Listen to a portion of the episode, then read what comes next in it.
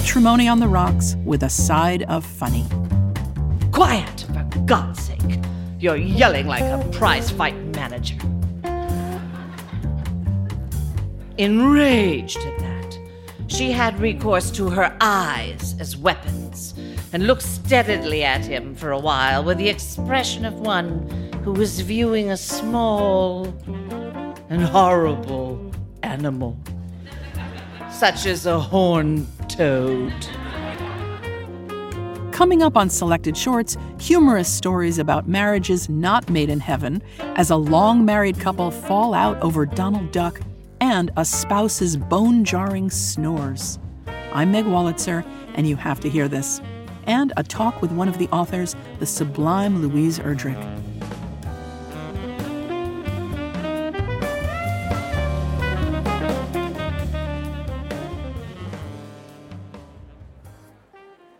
You're listening to Selected Shorts, where our greatest actors transport us through the magic of fiction, one short story at a time. Marriage has taken on many forms in recent years, but whatever the shape or context, it remains one of the most important forms of bonding we have. It makes two people into a family, and often one that includes a circle of friends and the preceding and perhaps succeeding generation. More is at stake than just the two people who've linked together. So, what happens when that bond is tested? On this show, we share two stories in which marriages are in jeopardy and they defy our expectations. We often think of divorce as being either cataclysmic, the discovery of an affair, or the slow acid of disenchantment.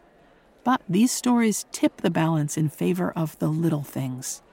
In one, a long established couple disagree loudly in the other, two different wives shape the life of one man. Robert Louis Stevenson wrote this line Marriage is one long conversation checkered by disputes. And that's pretty much the truth, right? But you never know the specifics of someone else's marriage. You think you know, but the minute the door closes and the couple is alone, things get said that you will never find out. Another writer, I'm not sure who, said that what people remember from novels isn't plot, but character. And maybe a variation of that is true about marriage.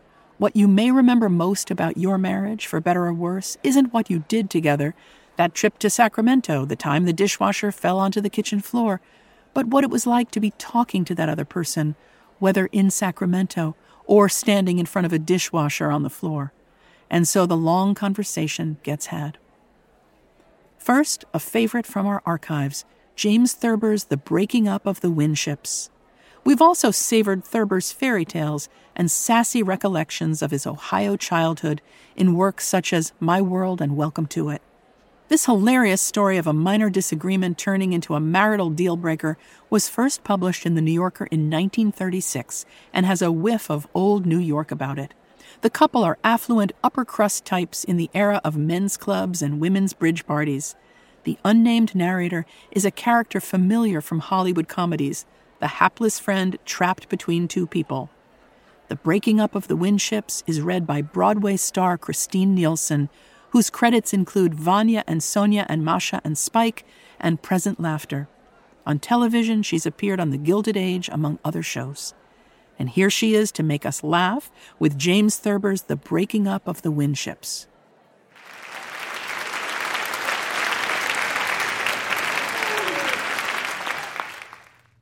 The breaking up of the Winships. The trouble that broke up the Gordon Winship seemed to me at first as minor a problem as frost on a window pane. Another day, a touch of sun, and it would be gone. I was inclined to laugh it off, and indeed, as a friend of both Gordon and Marcia, I spent a great deal of time with each of them separately trying to get them to laugh it off too, with him at his club where he sat drinking scotch and smoking too much, and with her in their apartment that seemed so large and lonely without Gordon and his restless moving around and his quick laughter. But it was no good. They were both adamant. Their separation has lasted now more than six months. I doubt very much that they will ever go back together again. It all started one night at Leonardo's after dinner over their Benedictine. It started innocently enough, amiably even, with laughter from both of them. Laughter that froze finally as the clock ran on and their words came out sharp and flat and stinging. They had been to see Camille. Gordon hadn't liked it very much. Marcia had been crazy about it because she's crazy about Greta Garbo. She belongs to that considerable army of Garbo admirers whose enchantment borders almost on fanaticism, and sometimes it even touches the edges of frenzy. I think that before everything happened, Gordon admired Garbo too, but the depths of his wife's conviction that here was the greatest figure ever seen in our generation, on sea or land, on screen or stage, but it exasperated him that night. Gordon hates, or used to, exaggeration, and he respects, or once did, detachment. It was his feeling that detachment is a necessary thread in the fabric of a woman's charm. He didn't like to see his wife get herself into a sweat over anything. And that night at Leonardo's, he unfortunately used that expression and made that accusation. Marcia responded, as I get it, by saying a little loudly, they'd gone on to scotch and soda, that a man who had no abandon of feeling and no passion for anything was not altogether a man, and that his so called love of detachment simply covered up a lack of critical appreciation and understanding of the arts in general. Her sentences were becoming long and wavy, and her words formal. Gordon suddenly began to pooh pooh her. He kept saying, pooh an annoying mannerism of his, I've always thought. He wouldn't answer her arguments or even listen to them. That, of course, it infuriated her. Oh, pooh to you too! She finally more or less shouted, and he snapped at her, Quiet, for God's sake! You're yelling like a prize fight manager. Enraged at that, she had recourse to her eyes as weapons and looked steadily at him for a while with the expression of one who was viewing a small and horrible animal, such as a horned toad. They sat in moody and brooding silence for a long time, without moving a muscle, at the end of which, getting a hold on herself, Marcia asked him, quietly enough, just exactly what actor on the screen or on the stage, living or dead, he'd considered greater than Garbo. Gordon thought a moment, and then he said as quietly as she had put the question Donald Duck. I don't believe he meant that at the time, or even thought that he meant it. However, that may have been, she looked at him scornfully and said, Well, that speech just about perfectly represented the shallowness of his intellect and the small range of his imagination. Gordon asked her not to make a spectacle of herself. She'd raised her voice slightly and went on to say that her failure to see the genius of Donald Duck proved conclusively to him that she's a woman without humor. That, he said, he'd always suspected. Now, he said, he knew it. She had a great desire to hit him, but instead, she sat back and looked at him with her special Mona Lisa smile. A smile rather more of contempt than, as in the original, of mystery. Gordon hated that smile. So he said that Donald Duck happened to be exactly 10 times as great as Garbo would ever be, and that anybody with a brain in his head would admit it instantly. Thus the Winships went on and on, and their resentment swelling, their sense of values blurring, until it ended up with her taking a taxi home alone, leaving her vanity bag and one glove behind in the restaurant, and with him making the rounds of the late places and rolling up to his club around dawn. There, as he got out, he asked his taxi driver, which he liked better, Greta Garbo? or Donald Duck. And the driver said, Well, I like Greta Garbo best. Gordon said to him bitterly, Oh, pooh to you too, my good friend. And he went to bed. The next day, as is usual with married couples, they were both contrite. But behind their contrition lay sleeping the ugly words each had used, and the cold glances and the bitter gestures. Well, she phoned him because she was worried. She didn't want to be, but she was. When he hadn't come home, she was convinced he had gone to his club, but visions of him lying in a gutter or under a table, somehow horribly mangled, haunted her. And so at eight o'clock, she called him up. Her heart lightened when he said, Hello, gruffly. He was alive, thank God. His heart may have lightened a little, too, but not very much, because he felt terrible. He felt terrible, and he felt that it was her fault that he felt terrible. She said that she was so sorry and that they'd both been very silly. And he growled something about, well, he's glad she realized she'd been silly, anyhow. That attitude brought a slight edge to the rest of her words. She asked him shortly if, uh, if he was coming home. He said, Sure, sure, he's coming home.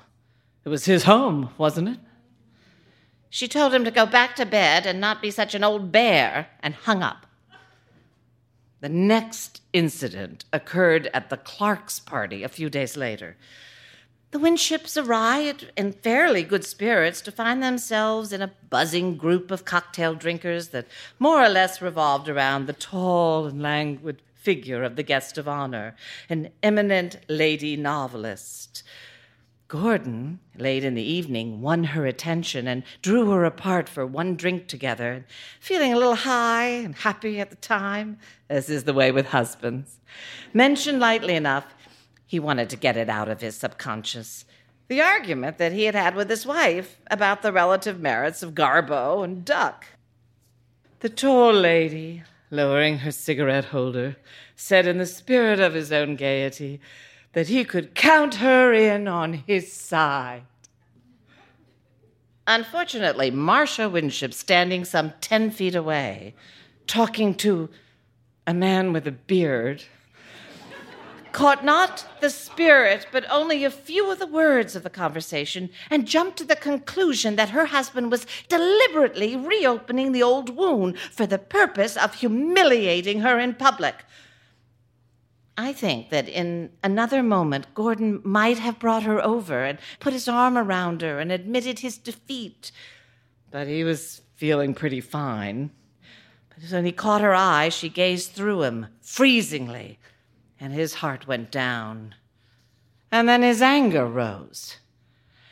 Their fight, naturally enough, blazed out again in the taxi they took to go home from the party.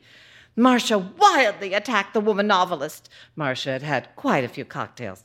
Defended Garbo, excoriated Gordon, and laid into Donald Duck. Gordon tried for a while to explain exactly what had happened, and then he met her resentment with a resentment that mounted even higher the resentment of the misunderstood husband.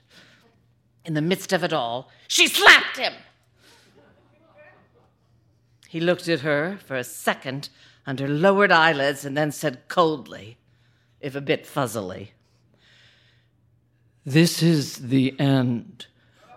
But I want you to go to your grave knowing that Donald Duck is 20 times the artist Garbo will ever be, the longest day you or she ever live. If you do, and I can't understand with so little to live for why you should. Then he asked the driver to stop the car, and he got out in wavering dignity. Caricature! Cartoon! she screamed after him. You and Donald Duck, both you! And the driver drove on. the last time I saw Gordon, he moved his things to the club the next day, forgetting his trousers to his evening clothes and his razor. He had convinced himself that the point at issue between him and Marcia was one of extreme importance, involving both his honor and his integrity. He said that now it could never be wiped out and forgotten. No, he said that he sincerely believed Donald Duck was a great uh, creation as any animal in all the works of Lewis Carroll. Probably even greater, perhaps much greater. He was drinking, there was a wild light in his eye. I reminded him of his old love of detachment, and he said, Oh, to hell with detachment. I laughed at him, but he wouldn't laugh. If, he said grimly, Marcia persists in her silly belief that that Swede is great and that Donald Duck is merely a caricature. I cannot conscientiously live with her again. I believe that he is great, that the man who created him is a genius, probably our only genius. I believe further that Greta Garbo, just another actress. As God is my judge. I believe that.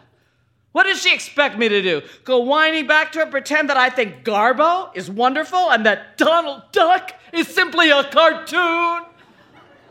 Never! He gulped down some scotch straight. Never! I could not ridicule him out of his obsession. I left him and I went over to see Marcia. I found Marcia pale, but calm, and as firm in her stand as Gordon was in his. She insisted that he had deliberately tried to humiliate her before that gawky so called novelist, whose clothes they were the doubtest that she'd ever seen, and whose affectations obviously covered up a complete lack of individuality and intelligence. I tried to convince her that she was wrong about Gordon's attitude at the Clark's party, but she said she knew him like a book. Let him get a divorce and marry that creature if he wanted to. They can sit around all day, she said, and all night too, for all I care, and talk about their precious Donald Duck, that damn comic strip. And I told Marcia that she shouldn't allow herself to get so worked up about a trivial and nonsensical matter. And she said, It's not silly and nonsensical to her. It might have been once, yes, but it wasn't now. It made her see Gordon clearly for what he was a cheap, egotistical, resentful cad who would descend to ridiculing his wife in front of a, a scrawny, horrible stranger who could not write and who would never be able to write. Furthermore, her belief in Garbo's greatness was a thing she could not deny and would not deny simply for the sake of living under the same roof with Gordon Winship. The whole thing was part and parcel of her integrity as a woman and as as as an well as a woman. And she could go to work again. He would find out. There was nothing more that I could say or do. I went home. And at night, however, I found that I had not really dismissed the whole ridiculous affair as I hoped I had, for I dreamed about it. I tried to ignore the thing, but it had tunneled deeply into my subconscious. I dreamed that I was out hunting with the Winships, and that as we crossed a snowy field, Marcia spotted a rabbit, and taking quick aim, fired and brought it down. Oh, we all ran across the snow toward the rabbit, but I reached it first. It was quite dead. But that was not what struck horror into me as I picked it up. What struck horror into me was that it was a white rabbit. And I was wearing a vest. I was carrying a watch. I woke up with a start. I don't know whether that dream means that I'm on Gordon's side or on Marcia's. I, do, I don't want to analyze it. I'm trying to forget the whole miserable business.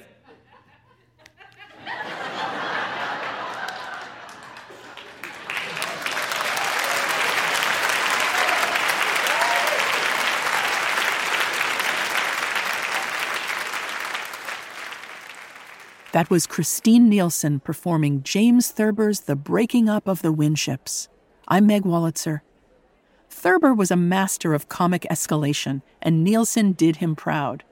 The quarrel seems to linger in the air like the aftermath of a storm. For all we know, the Winships are still out there fuming. When I saw that we were doing James Thurber, I thought, well, that's a blast from a long lost past. Thurber was a legendary humorist and cartoonist, a member of the Algonquin Round Table, a staff writer at The New Yorker, and he was pithy and mordant and extremely popular. Every year, the James Thurber Prize is awarded to a book deemed to be the funniest, and one year I got to be a judge, which was a thrill. I'm so glad you got to hear one of his stories. There's a lot more where that came from. When we return, Louise Erdrich explores two marriages. I'm Meg Wolitzer. You're listening to Selected Shorts, recorded live in performance at Symphony Space in New York City and at other venues nationwide.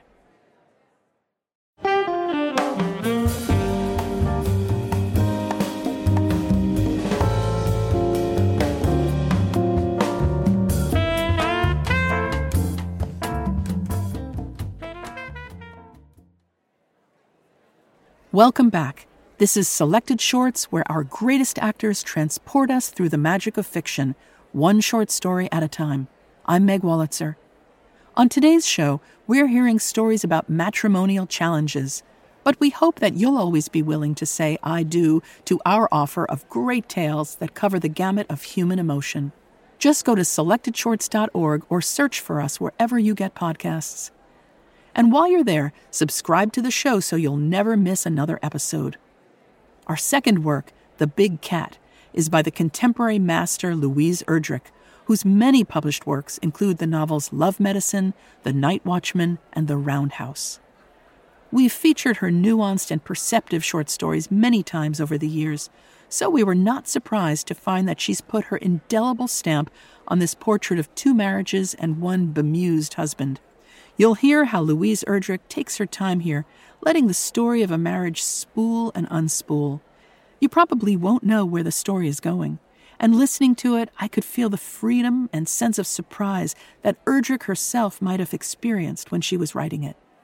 After the story, you can hear some part of my talk with Erdrich about it. Our reader is Keir Dullea.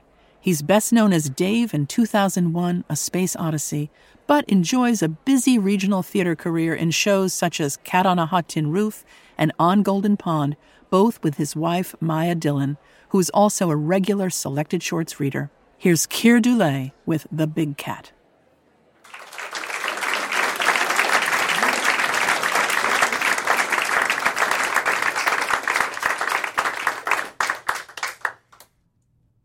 The Big Cat. The women in my wife's family all snored. And when we visited the holidays every winter, I got no sleep. Elida's three sisters and their bomb proof husbands loved to gather at her parents' house in Golden Valley, an inner ring suburb of Minneapolis. The house was less than 20 years old, but the sly tricks of the contractor were evident in every sagging sill, skewed jamb, cracked plaster wall, tilted handrail, and, most significantly, in the general lack of insulation that caused the outer walls to ice up and the inner walls to resound. Every night, the sounds were different. Helplessly cognizant, I formed mental scenarios while drifting in and out of sleep. One memorable night, I tossed and turned in a metalworking shop. From the far end of the second floor hallway came the powerful rip of my mother in law's rough cut saw. From below on the living room's fold out couches, the intermittent thrum of welders' torches, a wild hissing as the sisters' noses sparked and soldered invisible objects. Beside me, Elida, finishing touch, the high pitched burr of a polisher perfecting a metal surface. Elida was slight, and she was dressed in precise, quiet colors. She sat with her hands folded, wore clear nail polish and almost undetectable makeup. You would never have imagined that such a stark little person could produce such sounds. Ambien, earplugs, two pillows over my head, nothing could shut the noise out. I lay awake stewing, even though I knew I should feel sorry for them. The sisters and their mother had visited sleep clinics, endured surgery, blown their CPAPs off their faces, tried every nose strip and homeopathic remedy that existed. It wasn't that they liked to snore, but that they were incurable. I think they took comfort in solidarity, though Elida admitted that she loved sleeping in that noisy house, and sometimes they snored in unison, which was terrifying. One sub zero vacation morning, my daughter Valerie ran her fingers across the ice-furred downstairs living room wall and asked, What is this, Daddy? Snores, I said, blue with tiredness. All the snores from last night have stuck to the walls. Later, after her mother and I had divorced, Valerie wistfully recalled that moment as the first time she realized how alive the sound was and all the noise emanated from the women in the family. Later still, she asked her mother at what age she'd begun to snore, and asked me if that was the reason we'd split up. Valerie was worried for her own future.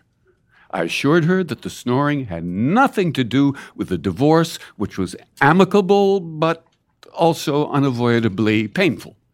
I laughed and hugged Valerie. I even told her that I adored her mother's snores. I had never adored them. But I had adored, almost to the point of madness, Elida from the first time we met.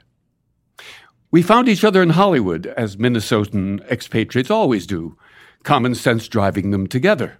Though to leave the land of 10,000 lakes for a thirsty city built on a desert may speak of some interior flaw. For Elida, it was a compulsive lure of film editing. In my case, the shame of acting.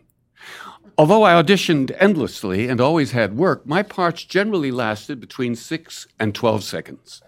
I rarely had a line. But I had Elida. Her intense green stare, her Nordic pallor, even after years of sunlight, her slender, gliding walk, and the dark swerve of her severe haircut. She was mine. When Valerie turned 12, I was cast in a supporting role in a movie that got a lot of attention. It could be my fabled break, but Elida suddenly panicked over how unhappy Valerie was in high school and decided that the schools in Minneapolis were more nurturing. We moved back. I had to accept the fact that my film career was over. I had worked steadily and spoken a line or two, given many a meaningful glance, tipped villains, sucker punched heroes, spilled coffee on or danced around movie stars in revolving doors. I had appeared in dozens of films, TV episodes, commercials, but Elida hadn't been doing well. And both of us got better, more reliable jobs back home. Elida loved the minuscule the hundreds of tiny decisions that together produce a great flow of scenes. She applied this love of detail to her new vocation planning corporate events. I also loved the small when it consisted of learning to say lines in dozens of different ways with different tonal qualities, inflection, and gestures. In my new job as fundraiser for a vibrant local theater company, I perfected the gestures and tones that I hoped would coax donations to my organization. For my birthday that year, perhaps to console me for the life I'd given up, Elida somehow managed to clip and spice together a half hour movie of my bit parts, which she set to eerily repetitive music. Shortly after she gave me that gift, which she titled man of a thousand glimpses, we parted. I moved out of our downtown condominium near nurturing DeSalle High School. For the first couple of months after leaving Elida, I bolted out of work exactly at 4 p.m. I drove to my tiny apartment impatiently, hungrily, addicted not to a new relationship, but to sleep itself. Deep rest was a drug. Waking from relaxed oblivion, I vibrated with an almost tear inducing pleasure. Why shoot up, I wondered, when just by depriving the body of uninterrupted sleep for 20 years, you can have ecstasy with no side effects?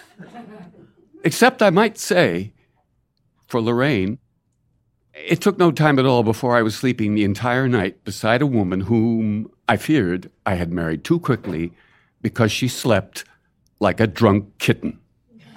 From the beginning, I had to consciously keep myself from referring to Lorraine in casual conversations as my current wife. Though it was taken as a joke, I knew better. It was a slip.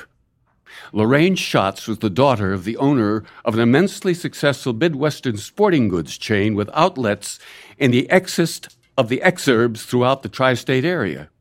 She was also a lover of theater arts. At the annual gala dinner from my theater company, which Elida organized pro bono the year we parted, Lorraine spoke between the salad and the entree. Her flattering words of thanks to our supporters, which screened a plea for still greater largesse, impressed me with their genuine awkward grace. Lorraine reveled in that sort of gala when people bid on donated items, the use of timeshares in warm countries, fur coats, ski packages, signed books, hand painted scarves. Scarves draped our chairs, and we took superb vacations. Lorraine was blonde, social, generous, and loved to barbecue. Elida was dark, wayward, introverted, frugal, and usually a vegetarian. Lorraine could drink a whole bottle of cold Pinot Gris between 5 and 6 p.m. Elida might sip one murderous, snore inducing glass of Cote de Rhone between 11 and midnight. After the divorce, Elida and I met once a month to discuss Valerie. We had agreed to do this early on, even when it hurt to see each other. Every time after we had wincingly established where Valerie's college tuition would come from, or whether she needed a new therapist, after Elida had confided the latest news of Valerie's boyfriend, who we both hoped would turn out to be simply experience, we would conclude the hour with a cheerful goodbye, perhaps saying, Oh, that wasn't bad, or even good to see you. We laughed in relief, we hugged, patted each other on the back, sometimes drank a cup of tea before the drive home. We never kissed, not even on the cheek. Our divorce had been agreeable and final. Our post divorce meetings were lingering, tedious, and self congratulatory. Once Lorraine and I were married, however, the meetings with Elida became more difficult. The boyfriend had turned out to be a problem. We suspected addiction. We also began, without warning, to fight. It would start with some obscure thing and progress to even more obscure things. By the end of our meetings, Elida and I were worn out. And then, after one particularly difficult session, still upset as we were saying goodbye, Elida, instead of hugging me, stuck out her hand. I took her hand and held on to it until she met my eyes. Her glare pulled me to her, and I shocked us both by kissing her studious pale lips. We jumped apart as though scorched and turned away. We didn't speak of it.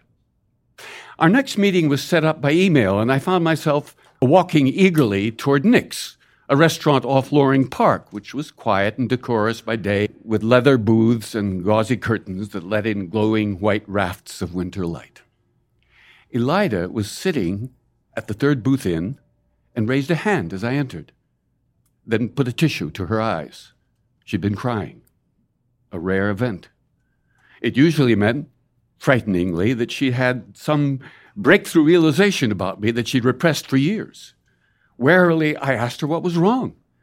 She told me that Valerie had started snoring.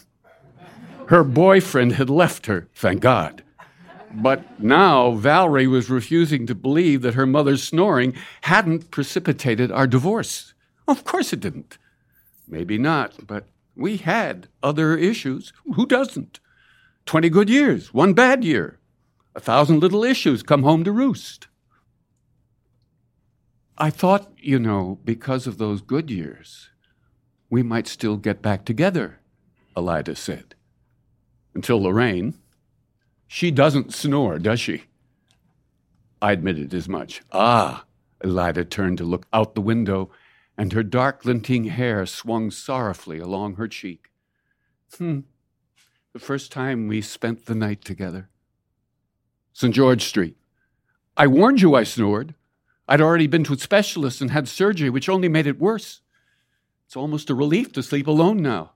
At least I'm not blasting a man out of bed. I never minded. I thought of the couch in Los Feliz that had wrecked my back, the walk in closet with a floor pallet in our Minneapolis condominium. I'd adjourned to those lonely sleeping venues on most nights. I did mind, but her fixed gaze shook my heart. Last month, you kissed me. I did. We grew perplexed, ate in silence, each secretly imagining the other's face from time to time. I was very conscious of the drama of the situation. Any actor would have been. Elida sought that out. You're trying on expressions, she said, laughing. It was true. Various expressions crossed my face, but none felt right. The elements wouldn't meld. My eyes would express affection while my mouth was tense. Surprise would lift an eyebrow while my upper lip worked cynically.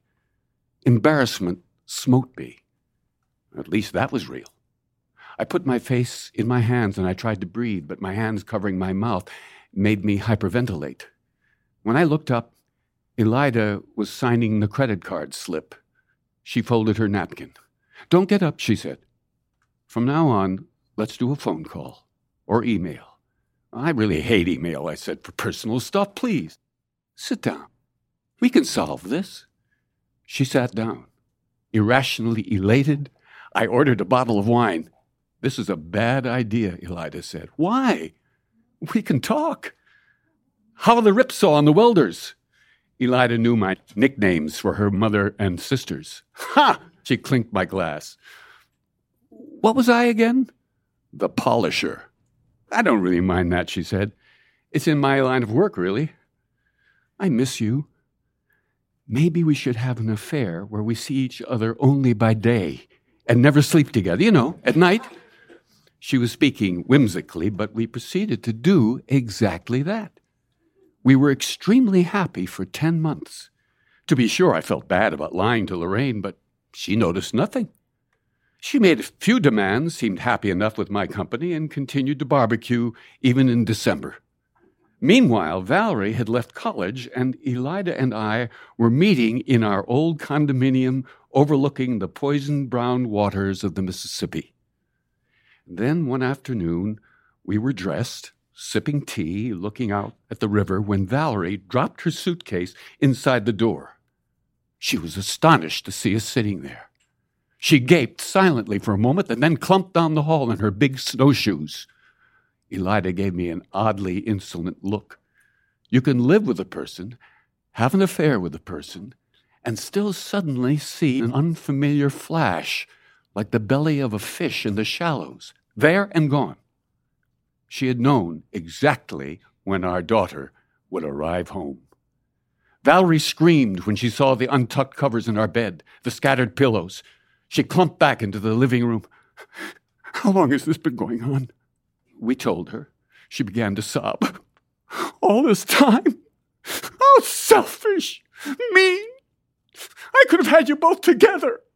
Instead, I've been trying to get used to you apart. I was facing the facts and then. She pressed her mittened hands to her temples as if to keep her head from flying apart. We all started crying and for a while felt miserable. Then Elida snorted, and we burst into hysterical laughter. It was decided that I would come clean and leave Lorraine Schatz. Elida and I would remarry. Although it was strange, the idea gave me an enormous sense of rightness. Things were falling into balance. My elation continued all the way back to Lorraine's and my house on Interlachen Boulevard in Hopkins, facing the golf course. A beautiful stone house with creamy painted walls, a wet bar in the basement, and a vast screening room for movie viewing parties. Sitting in my car and looking up the flagstone walk, I thought of the pallet on the floor of the condominium's walk in. I would regret leaving this lavish, comfortable house bought with Lorraine Schatz's money. I would regret leaving Lorraine, too, the silent comfort of her presence every night. Lorraine pitched a Majolica vase, then a framed photograph of us in Peru. She threw a few other breakable objects at the wall and at last hefted a crystal unicorn that she had had from the age of 10. You'll regret throwing that, I said. Please don't. I am so sorry. Dad was right. Tears rolled down her face into her collar, wetting her throat.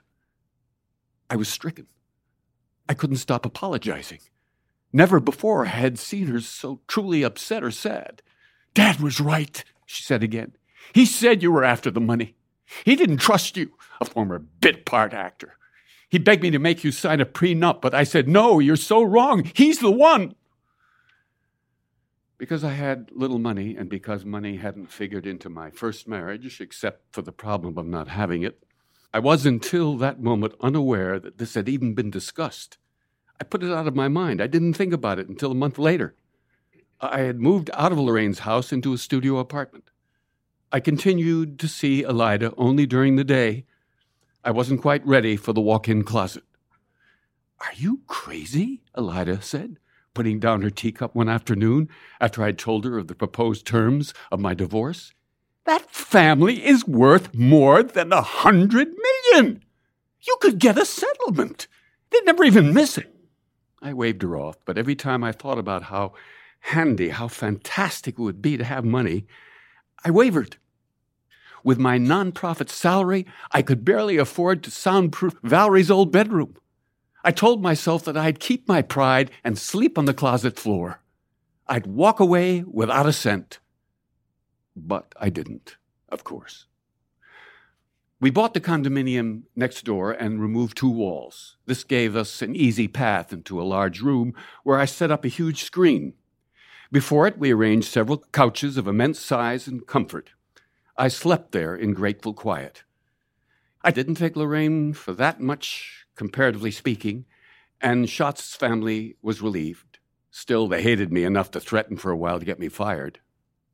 One night, Elida surprised me by playing the montage of clips she had made from my birthday years earlier. It was worse somehow seeing it on that giant screen bought with Lorraine's money. But there I was, my trivial works captured for all the ages. I hadn't noticed when I first viewed the movie that Elida had made of those fleeting cameos and set pieces a sort of narrative. Man of a Thousand Glimpses started out with crowd scenes, me here, me there, the nice looking, unobtrusive bystander reading a newspaper, glancing up at the sound of a gunshot, a man crossing the street, exiting a bakery, jumping into his car, uncoiling a hose to water down his lawn. Next, a better man appeared, somewhat older, more heroic. I ran toward a river with a child in my arms. I was a soldier dragging his buddy to safety. I lowered a dog in a basket from a burning building, addressed people through a bullhorn, rushed into waves, and dived toward despairing arms. After that, I became a good father, inflated bicycle tires, opened refrigerator doors, lay back smiling in my late night shopper's easy chair, had my waist measured, drove several carloads of screaming kids to sports events. Small wonder I then got a pounding headache, clutched my jaw, my leg, my heart, wincing in agony. Next, there came a turning point, which had been much applauded at the first viewing. I smoked a cigarette in a cheap motel, a beautiful woman silhouetted in the shower behind me. Afterward, ruined, I poured myself drink after drink, ordered a third martini, fell off a bar stool, crawled under a table, and licked a woman's ankle. I sank even lower, stuck a gun in a teller's face, took cash from the drawer of a fast food register. I palmed an apple from a pile, stole a moped, a diamond bracelet, a newspaper. These crimes kept me tossing in bed. I stared at ceilings, my eyes luminous, hollow with glare, haunted by ghosts, by women, by hallucinations. Sleepless, I got clumsy. I was hit by a car, crushed by a falling girder, devoured by a live volcano, axed, mauled, infected with bubonic plague. I was identified several times in liverish green morgellite by stricken, dignified women. It was shocking the way I just kept dying, physically, then mentally. A wreck of a man. I, I leapt from a bridge, a window. I parked a train on the tracks and drank deeply from a flask. I smiled at the swiftly approaching lights and laughed soundlessly. The end. Elida left. I played the movie over and over. How dark was my narrative? Why had Elida killed me off instead of letting me rescue dogs at the end? This downward trajectory gave me a moral chill. I decided that I had not only wasted my life, but I'd acted ignobly in taking money from Lorraine. Although Elida and I made Valerie happy, and I'd thought I was contented with Elida, I knew now, as I'd known before, the nature of her true feelings for me. I destroyed the movie. It would be years before anyone noticed that my long ago birthday gift had disappeared, and I was once again dispersed to the confetti of B movies, failed TV sitcoms, and clumsy commercials. No one would ever have the cruel patience to assemble my life glimpse by glimpse again. When the holidays came around, I insisted that we stay at the house in Golden Valley. Why not? I'd already counted a million holes in a million ceiling tiles. The first night at Elida's parents' house, we all had a mirthful, loving dinner and did the dishes together. Elida's relatives had easily absorbed me back into the family, where my role, though peripheral, was also vital because I was Valerie's father. After we turned in and Elida fell asleep beside me, I lay on my back waiting. Usually took her about an hour or so to really get going, but her sisters and her mother had already begun. Valerie and a girl cousin had sneaked a bottle of wine into their sleeping bags and were now drifting off next door. The real snoring hit with abrupt ferocity. The orderly, mechanical regularity of the metalworking shop had been abandoned. Now it was more like a pack of wolves snarling over a kill. I closed my eyes. On my mental screen, I saw lions driving the wolves, or hyenas maybe, into the veld. On a hill overlooking the bloody feast, a baboon whooped. How many hours I elaborated on the vivid images that accompanied the soundtrack. A lioness worrying the leg off a carcass, two others feeding off a male, raking his ribs with teeth and claws, while their cubs mock fought nearby. At last, I dropped off. In the deepest part of the night, I woke. Although Elida's snarls had calmed to the loud gurgling purr of a big cat digesting its prey meal, I came to in a sick sweat shaking. Perhaps my imagined scenario had triggered some terror from my evolutionary past. I had dreamed that I was the hunted animal thrown to earth, being eaten alive. The tearing of my flesh, the snap of jaws wrestling at my bones, the blissful lapping as my throat opened. All this seemed absolutely real to me. It took some time for me to understand that Elida's body had not been satiated on mine, that she wasn't purring because she'd swallowed my heart. Thank you.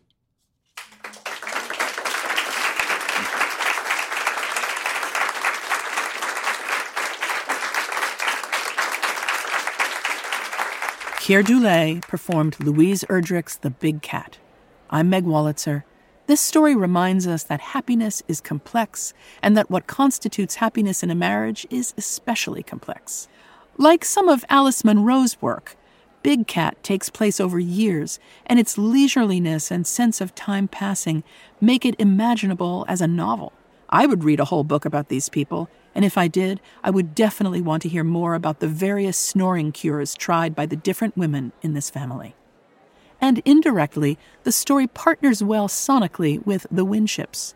The personification of the first wife as almost enveloping her husband might also bring to mind James Thurber's playful drawings of large, menacing spouses. I've long been a Louise Erdrich fan, and it was great to catch up with her and ask about this story and her writing life in general. We've listened to one of your stories, The Big Cat, which is fantastic. So I always try to track for myself, even as a reader and a writer, where a story comes from. But it may be sort of like figuring out where a dream comes from. I'd love to hear about the genesis of it. I like your take on stories because I feel the same way. I'm not sure where they come from. Sometimes I can trace back details. It's set in Minneapolis. Some of the settings are real. The restaurant where they reconnect, the condominiums, which I've seen from the outside and I just imagined. And then this relationship, if you can call there and what everything that happens. Uh, yeah, they're all relationships. For me, I don't know if you feel this way as a fiction writer, you can pull things from life and things that are not from life. I feel like it's our superpower. Ah. To have like a restaurant that you say is real, but a made up metallurgic symphony of snoring. I like to think that you were just really excited when you came up with that. I was excited by the end, which is violent in a lot of ways. But what's most violent is based on a man's dream state in which he's surrounded by the noise of women. I feel like the snoring stands in for the noise we make as women in so many ways that appalls men, appalls partners, you know, appalls people in the wider sense. That is a great way of thinking of it. And I'm already thinking of a million things like women screaming in happiness at a restaurant, right? At a group of women at a table. Right. And it, it's always this gesture come on, keep yeah, it keep down. Keep it down. And saws and metal instruments with their teeth. It's so evocative. It was a pleasure to write those scenes. I really had fun. It's really funny too. Oh, good. What was it like to hear the story read by someone who is not you? It's strange, I suppose, but it's also very satisfying. People emphasize work in places that you wouldn't expect, and the cadence of words is different it's satisfying. I know. I feel absolutely the same way. So, yeah. you've always written about families, and the opening chapter of Love Medicine, I guess it started off as a short story, and it was about yeah. family members gathering on a reservation for the funeral of an Ojibwe woman. Do you feel like more of a short story writer or a novelist, or do you not think that way? I know you're also a poet. Well, short stories came to me in the beginning, and it's harder to write them sometimes now they come as more of a wave of emotion, hmm. the way poems do. But now I've started writing into a longer form, and I really love doing that. At the same time, when I have a story and an ending, I'm so excited about it. It just feels so gratifying to be able to bring a reader into a world, immerse the reader, and then say, now you can leave. Do you always know which it is? What feels like the beginning of a novel versus a story? You somehow sort of know? Have you ever had the experience of writing one and it turned out to be the other? So many of the novels that I was writing in the beginning had stories embedded within them. So somebody would tell a story, or there would be a series of narrators or somehow you would feel that this story was coming from a source within the novel, but it sometimes didn't have a lot of bearing on the novel. And then I started making the stories have more bearing or not using multiple narrators. And at last started writing from one point of view, which was a huge breakthrough for me. I didn't think I would sustain a point of view over a novel. And when I did, I loved it. I have to have a very powerful relationship with that character. So you've brought Native American life into the center of American literature. Do you feel a responsibility as a writer, or do you write what you want to explore or love, or are they sort of interchangeable? It's not me. It's my parents, it's my tribe, my nation, the people around me. I mean, it's everybody else who has been essential to me who has done this. Well, it's just a, such a wonderful body of work and a continuing wonderful body of work. Thank you so much for talking to me. Really, we're so happy to have your story on the show. I'm happy too. I'm very happy it's this story. I was delighted when I it's a really out. good story. so, and I'm glad you thought I loved it. Funny. I loved it. Uh, that was author Louise Erdrich. A longer bonus version of this interview is available on our podcast platforms. Love is a many splendored thing, says the old song. But love is one thing and marriage is quite another. The reason everyone gets teary eyed at a wedding is that there's something moving about the idea of a couple who are deeply in love beginning their formally united life together. Yet when we get all teary, that's not all we're thinking about, not entirely. Maybe unconsciously we fast forward, and sometimes we picture the whole thing this perfect love holding fast over time, even as the two gorgeous young people, all young people are gorgeous, grow slightly worn under the weight of their mortgage and inadequate childcare, yet still hold strong as a couple, like they promised each other they would. But here's the thing we can't ever know if they're going to hold strong. Statistically, it's not at all unlikely that something tempting or terrible or ludicrous will do some sundering. You never know if a lifetime of amiable coexistence is going to be shattered by a whim or if there's possibly more than one the one for a member of a couple. There's something perversely enjoyable in looking at photos of famous married couples who didn't last. You stare at these old photos and say to the people in them, You're going to hate her soon, or He's going to steal all your money. Get out while you can. I'm the happily married Meg Wolitzer. Thanks for joining me for Selected Shorts.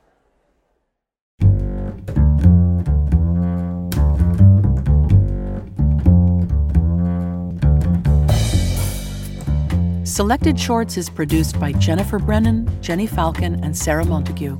Our team includes Matthew Love, Drew Richardson, Mary Shimkin, Vivienne Woodward, and Magdalene Robleski. The readings are recorded by Miles B. Smith. Our programs presented at the Getty Center in Los Angeles are recorded by Phil Richards. Our mix engineer for this episode was Jennifer Nelson. Our theme music is David Peterson's That's the Deal, performed by the Deardorff Peterson Group. Selected Shorts is supported by the Dungannon Foundation. This program is also made possible with public funds from the New York State Council on the Arts with the support of Governor Kathy Hochul and the New York State Legislature. Selected Shorts is produced and distributed by Symphony Space.